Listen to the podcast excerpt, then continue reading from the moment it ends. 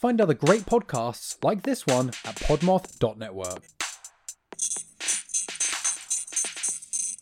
Hey, podcast lovers. My name is Haley, and I run the Don't Identify podcast. I have been passionate about helping the unidentified get their names back ever since I found out I lived within miles of where Sherri Ann Jarvis, formerly known as the Walker County Jane Doe, was found. In my podcast, I tell the stories and provide information about unidentified people in hopes of reaching their loved ones and getting their names back. So come join me and help me advocate for these people. You never know, you could recognize someone's story.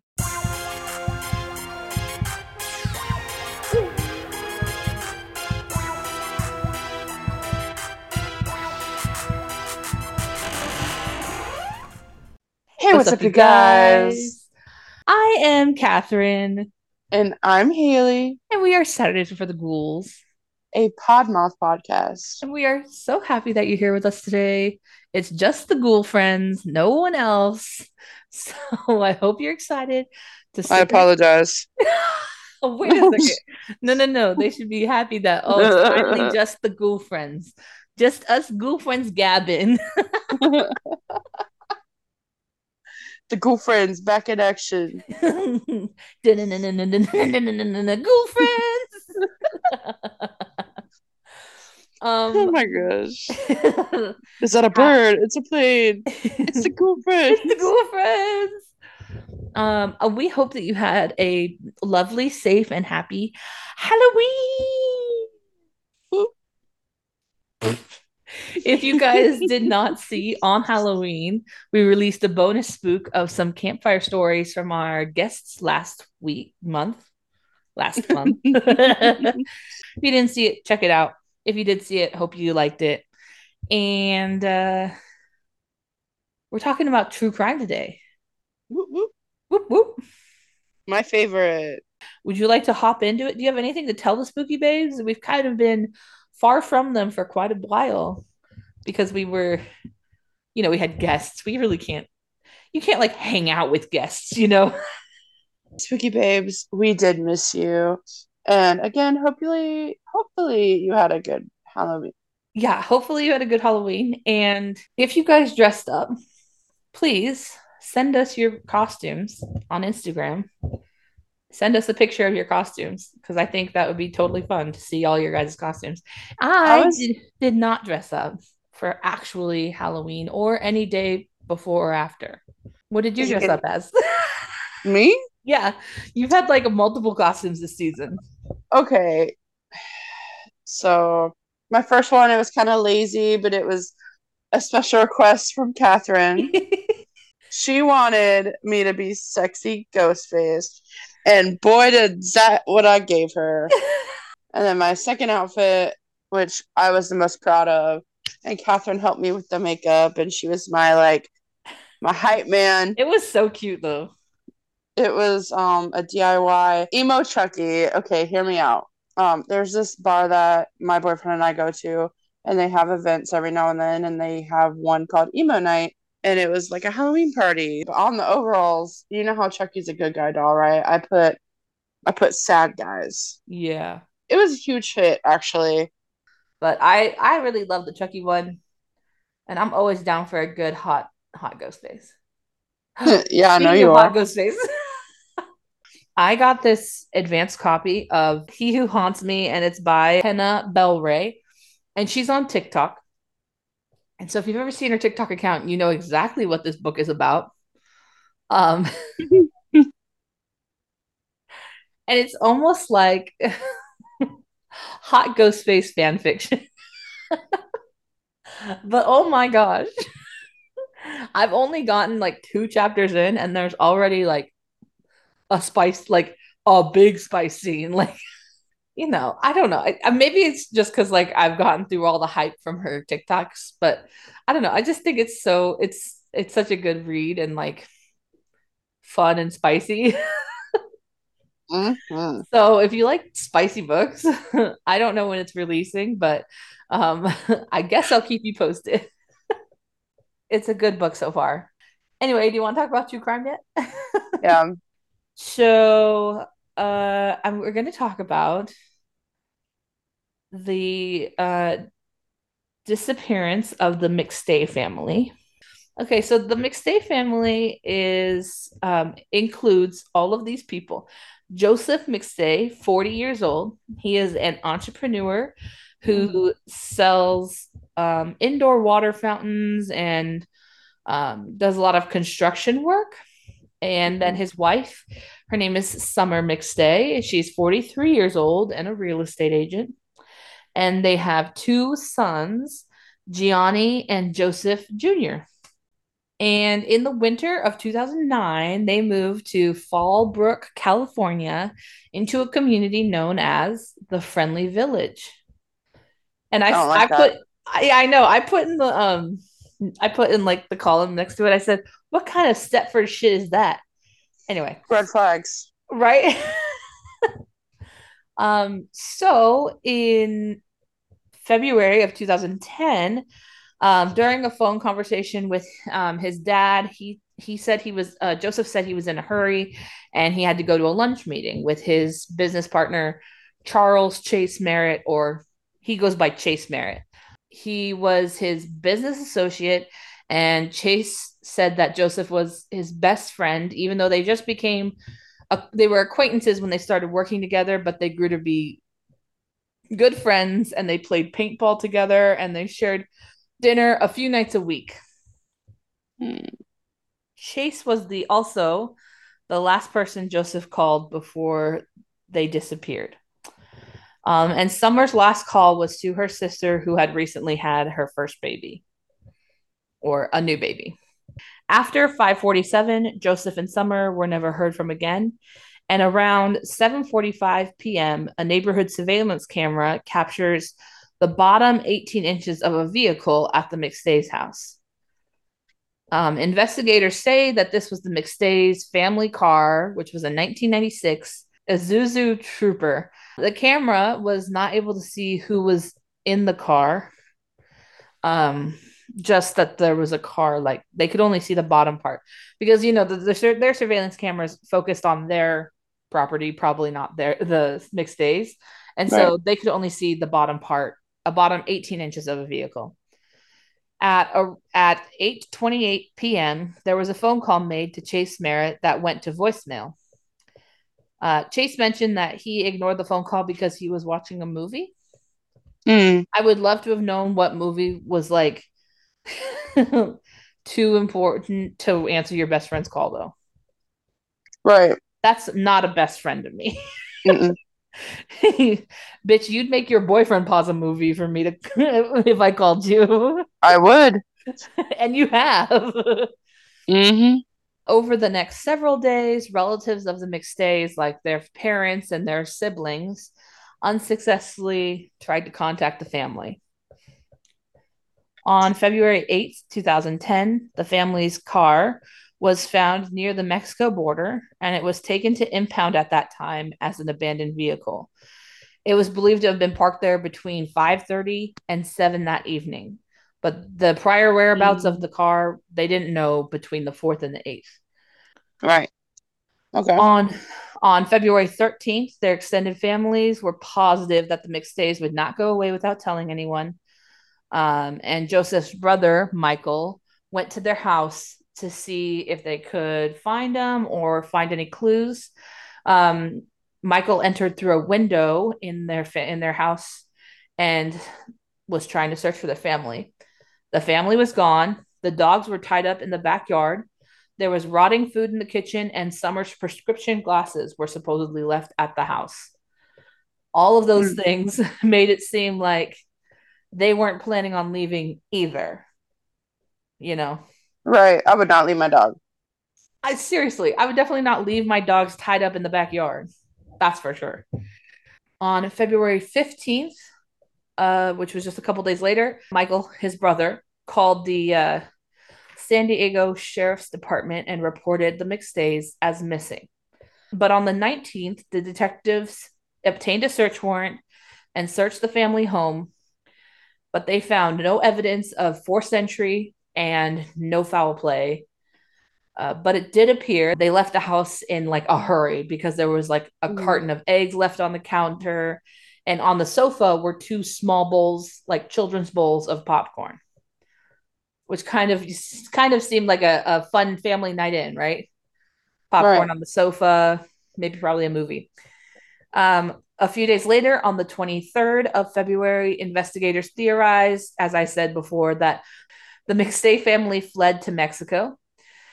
Um, and so they told Interpol, which is an international criminal police organization, um, and they uh, are an intergovernmental organization of 125 countries, uh, sorry, 195 countries that can come together and work on cases that cover more than one country. Uh-huh. Um, so anyway, they told Interpol to be on the lookout for the McStay family in Mexico. Around that same date, flyers were also distributed out in in the area, see if they could find anything from up above. On March 5th, there was a video released by the deputies showing a group of people who looked like the McStay family walking together into Mexico through the border gate. The video was dated around 7 p.m. on February 8th, which is technically when the car was found. There were also unconfirmed sightings of the family uh, where they reported in Mexico and even elsewhere, perpetuating hope that they were still safe and that they had only left voluntarily. On Mm. April 2nd, the FBI joined the investigation. Investigators said they had found emails indicating that the family uh, was interested in obtaining passports to travel to Mexico. Also, the investigators found searches on the family's computer for what documents do children need for traveling to Mexico and Spanish language lessons. Hmm. We're going to fast forward to November of 2010. And through the family email, Patrick's uh, Patrick, his dad, um, Joseph's dad, uh, reports some suspicious activity by his business partner, Chase. Mm-hmm. Um, but the possible leads that he submits to them turned out to be a dead end from their investigation. A few years later, also in November on the 11th, a motorcyclist finds human remains in the deserts near Victorville, California, 100 miles north of where the McStay family home is. Investigators are rushed to the scene. The remains are found in two shallow graves. They contain um, multiple human remains in each grave. A three pound sledgehammer and a cord was also buried with the remains.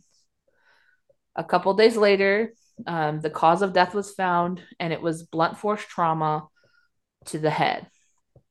The remains were confirmed by dental records, um, and they believe the victims were tortured before they were killed as well. Um, the bodies that were identified were unfortunately Joseph and Summer McStay, and the other remains are believed to be their children. Um, his brother Michael said at a press conference, It gives us courage to know that they were together and they're in a better place. And it's been a tough road. And Joseph's father, Patrick, said, I have faith.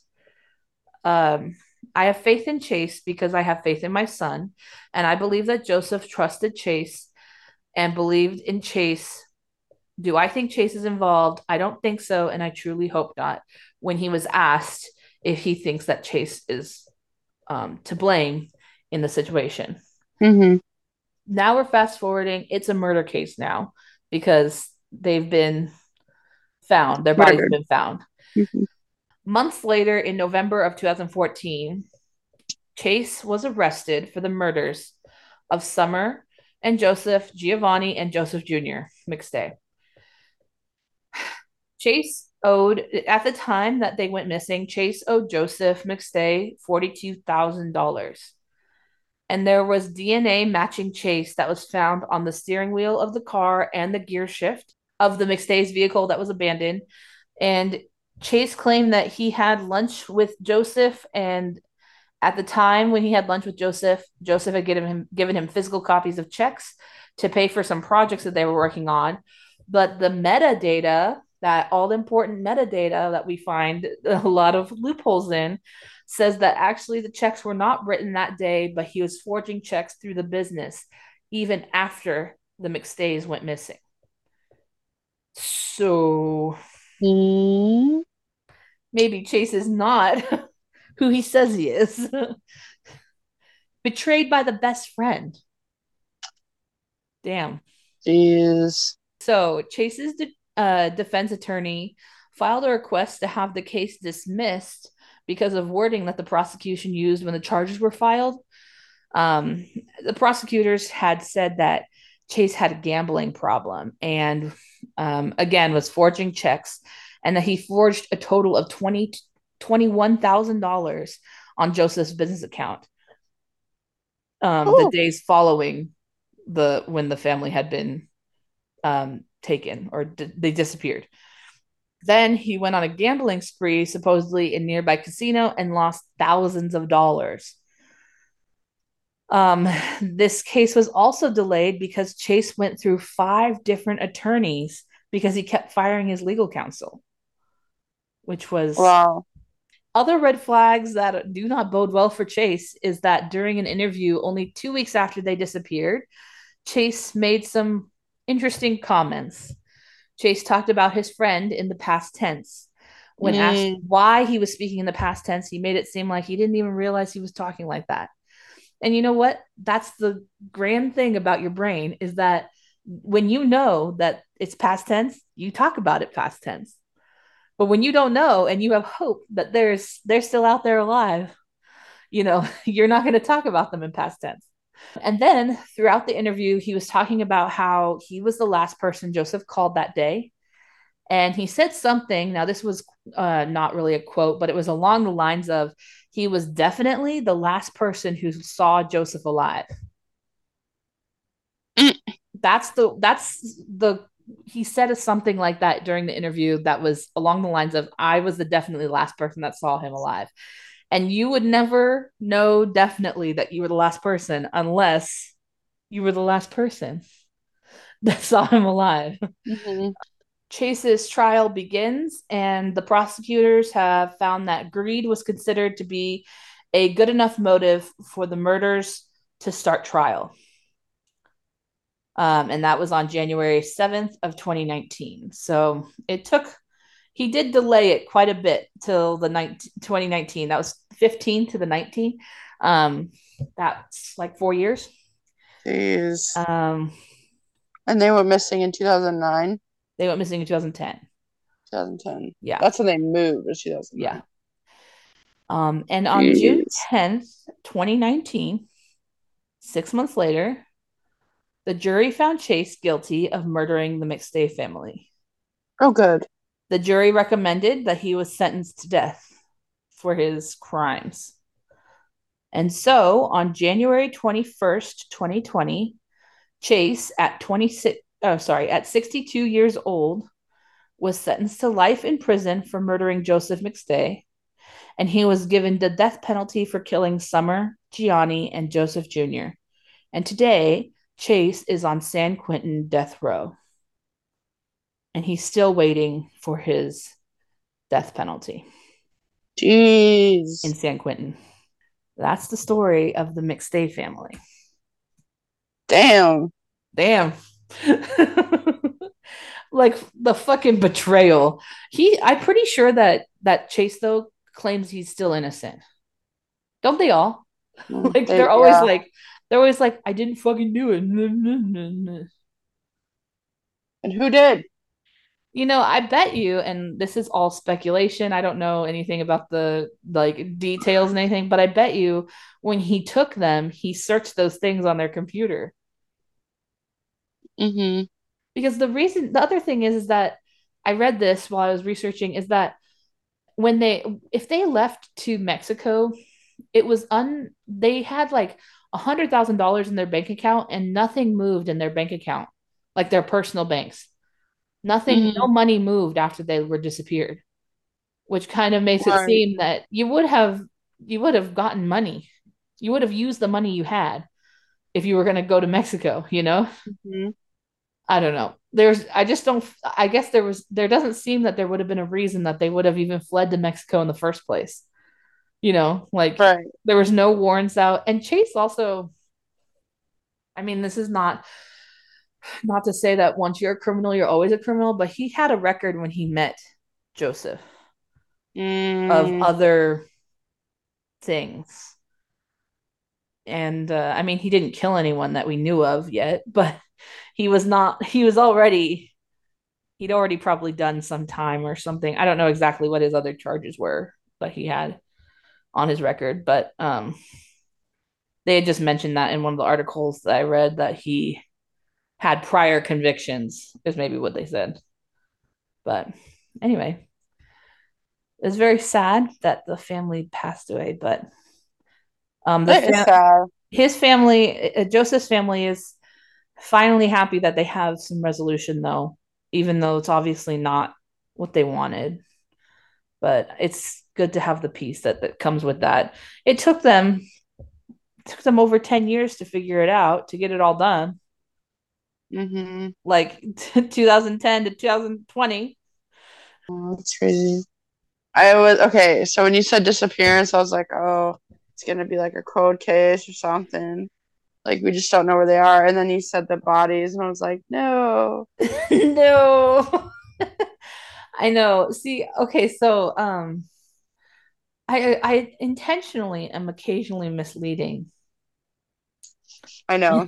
You manipulate me. i would like it to be some sort of mystery. Right. also you know what i feel? I feel like um haley and i have been talking about like the evolution of our podcast and what we want to do with it and what you know ev- everything like that. I feel like after every other episode we do i feel like happy and uh you know i feel good about like talking about a horror movie with my best friend talking about spooky places and then after the true crime episodes i'm like that's the story. That's why sometimes I'm always like, let's stop doing the true crime ones because I'm just I'm like, it's like at the end you're just like, wow, okay.